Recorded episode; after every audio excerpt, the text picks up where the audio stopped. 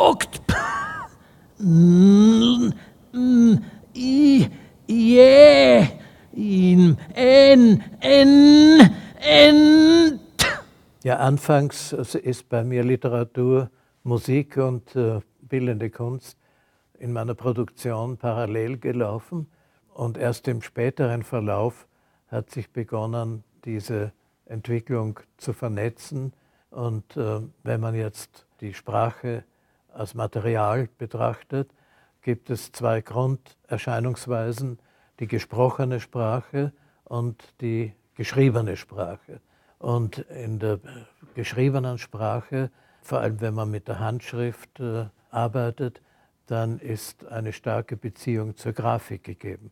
Ich habe sehr früh, 1956, die ersten Schriftzeichnungen gemacht, wo ich also dann sehr frei mit der Handschrift umgegangen bin und das in Zeichnung übergegangen ist.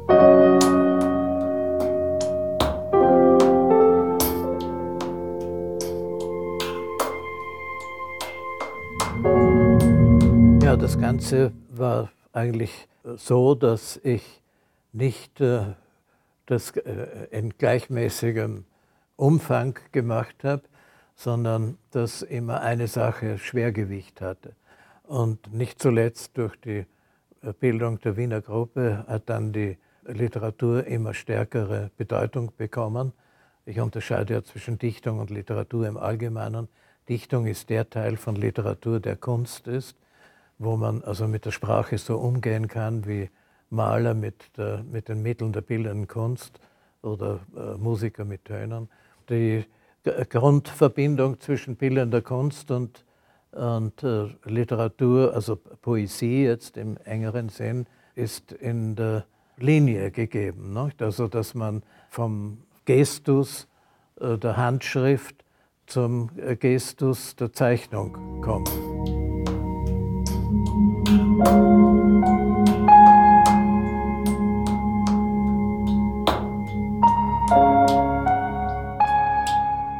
Gibt einen Text von mir, der sehr wichtig war und noch ist für mich, der heißt Rhythmus R. Den habe ich 1958 geschrieben. In der konkreten Poesie, also die visuelle Poesie sozusagen, da ist äh, fast immer äh, das Ereignis auf einer Seite zu sehen. Ich habe ja mit Schreibmaschine auch Schreibmaschinen Ideogramme gemacht und das ist dann ein Blatt, das kann man an die Wand äh, hängen und als Bild betrachten und man kann es nicht vortragen. Also wichtig ist, dass es gesehen werden muss. Das ist der Unterschied zwischen visueller und auditiver Poesie. Auditive Poesie, die muss man wiederum hören, damit man sie also richtig rezipieren kann. Platz.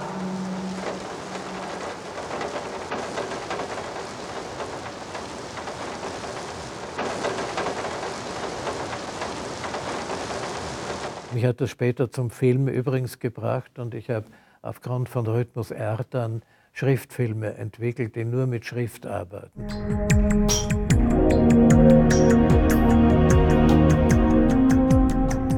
Also meine Fotomontagen haben so begonnen, dass ich ähm, fertige, meistens äh, Fotos aus Zeitschriften verwendet habe, ausgeschnitten habe und sie zueinander in Beziehung gesetzt habe.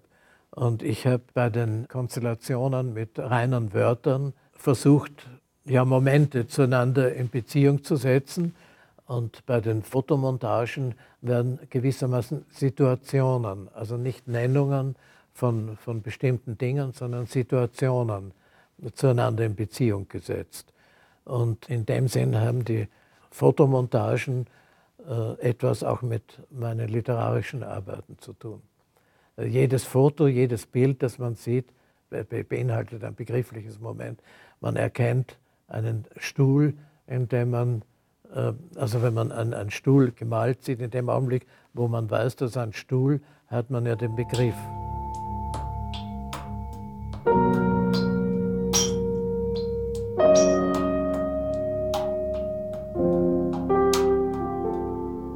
Ja, eine ganze Reihe meiner Arbeiten kann man eben als konzeptuell bezeichnen. Beispielsweise ein äh, Blatt, das in dieser Ausstellung auch gezeigt wird, das ist der DIN A0-Format und da habe ich genau im Zentrum dieses Blattes ein Rechteck gezeichnet, ein kleineres Rechteck. Und das Blatt liegt auf dem Boden und ich werfe den Bleistift so lange auf dieses Blatt, bis ein Punkt dann innerhalb dieses Rechtecks ist. Und damit ist das Bild beendet. Also das ist ein Beispiel für konzeptuelle äh, Verfahrensweisen.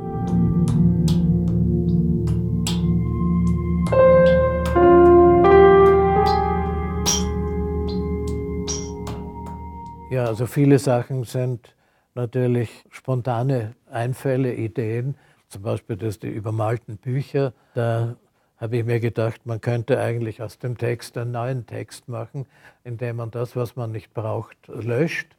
Und das habe ich dann mit Tusche übermalt. Ich habe vorher mir genau überlegt, welche Wörter ich übrig lasse, die dann wieder in sich sozusagen eine Art konkrete Konstellation ergeben. Und äh, es stellt sich dann oft heraus, dass man dann noch viele Möglichkeiten sieht, mit äh, entsprechend anderen Büchern äh, ebenso umzugehen. Ich habe dann auch noch das mit der Rasierklinge rausgeschnitten, teilweise die äh, Texte, sodass es auch äh, Bücher gibt, die äh, nicht mit Tusche arbeiten, sondern mit Aussparungen. W Wirn, Wittern, o u o ulf, ulfen, o fen, o wr, o tn, tn, Wer galoppiert zur Schlafenszeit? Der Vater mit seinem Pamperletsch. Er beidelt und druckt ihm wie nicht gescheit, dass er das Hascherl fast zerquetscht. Trottel, was traust denn dein Gefries dauernd fort? Erst Papa, Siehst du den Erlkönig nicht? Mit dem Botzen Schwanz und den Steirerhut? Das ist doch der Nebe, sei nicht so blöd. Du süßes Goscherl, geh, komm zu mir. Ein heimliches Spül, das spüle mit dir. Ein Haufen Unkraut wächst am Strand. Mein Alte wachelt mit abrunsten Gewand. Ja, da ich kein narrativer Schriftsteller bin, also der Geschichten erzählt, ich finde Geschichten meistens ein bisschen langweilig. Es gibt natürlich auch sehr spannende Geschichten, aber dadurch habe ich keine Handlungen. Meine Themen sind eigentlich elementarer Natur, könnte man sagen. Also das Ich und Du zum Beispiel sind äh, solche entscheidenden Sachen oder ein äh, Wort, das bei mir zentrale Bedeutung hat. Aber es ist ja nicht bloß ein Wort, sondern auch äh, eine äh, Betrachtungsweise, nämlich das Jetzt, dass wir also jetzt leben und das ist entscheidend, was äh, in diesem Augenblick erlebbar ist. Und das äh, ist äh, ein Zentralbegriff meiner Arbeit, könnte man sagen, literarisch gesehen. Aber auch zum Beispiel einen Ton anzuschlagen, ist ja auch ein Jetzt-Erlebnis. Man hört in diesem Augenblick diesen Ton und konzentriert sich darauf.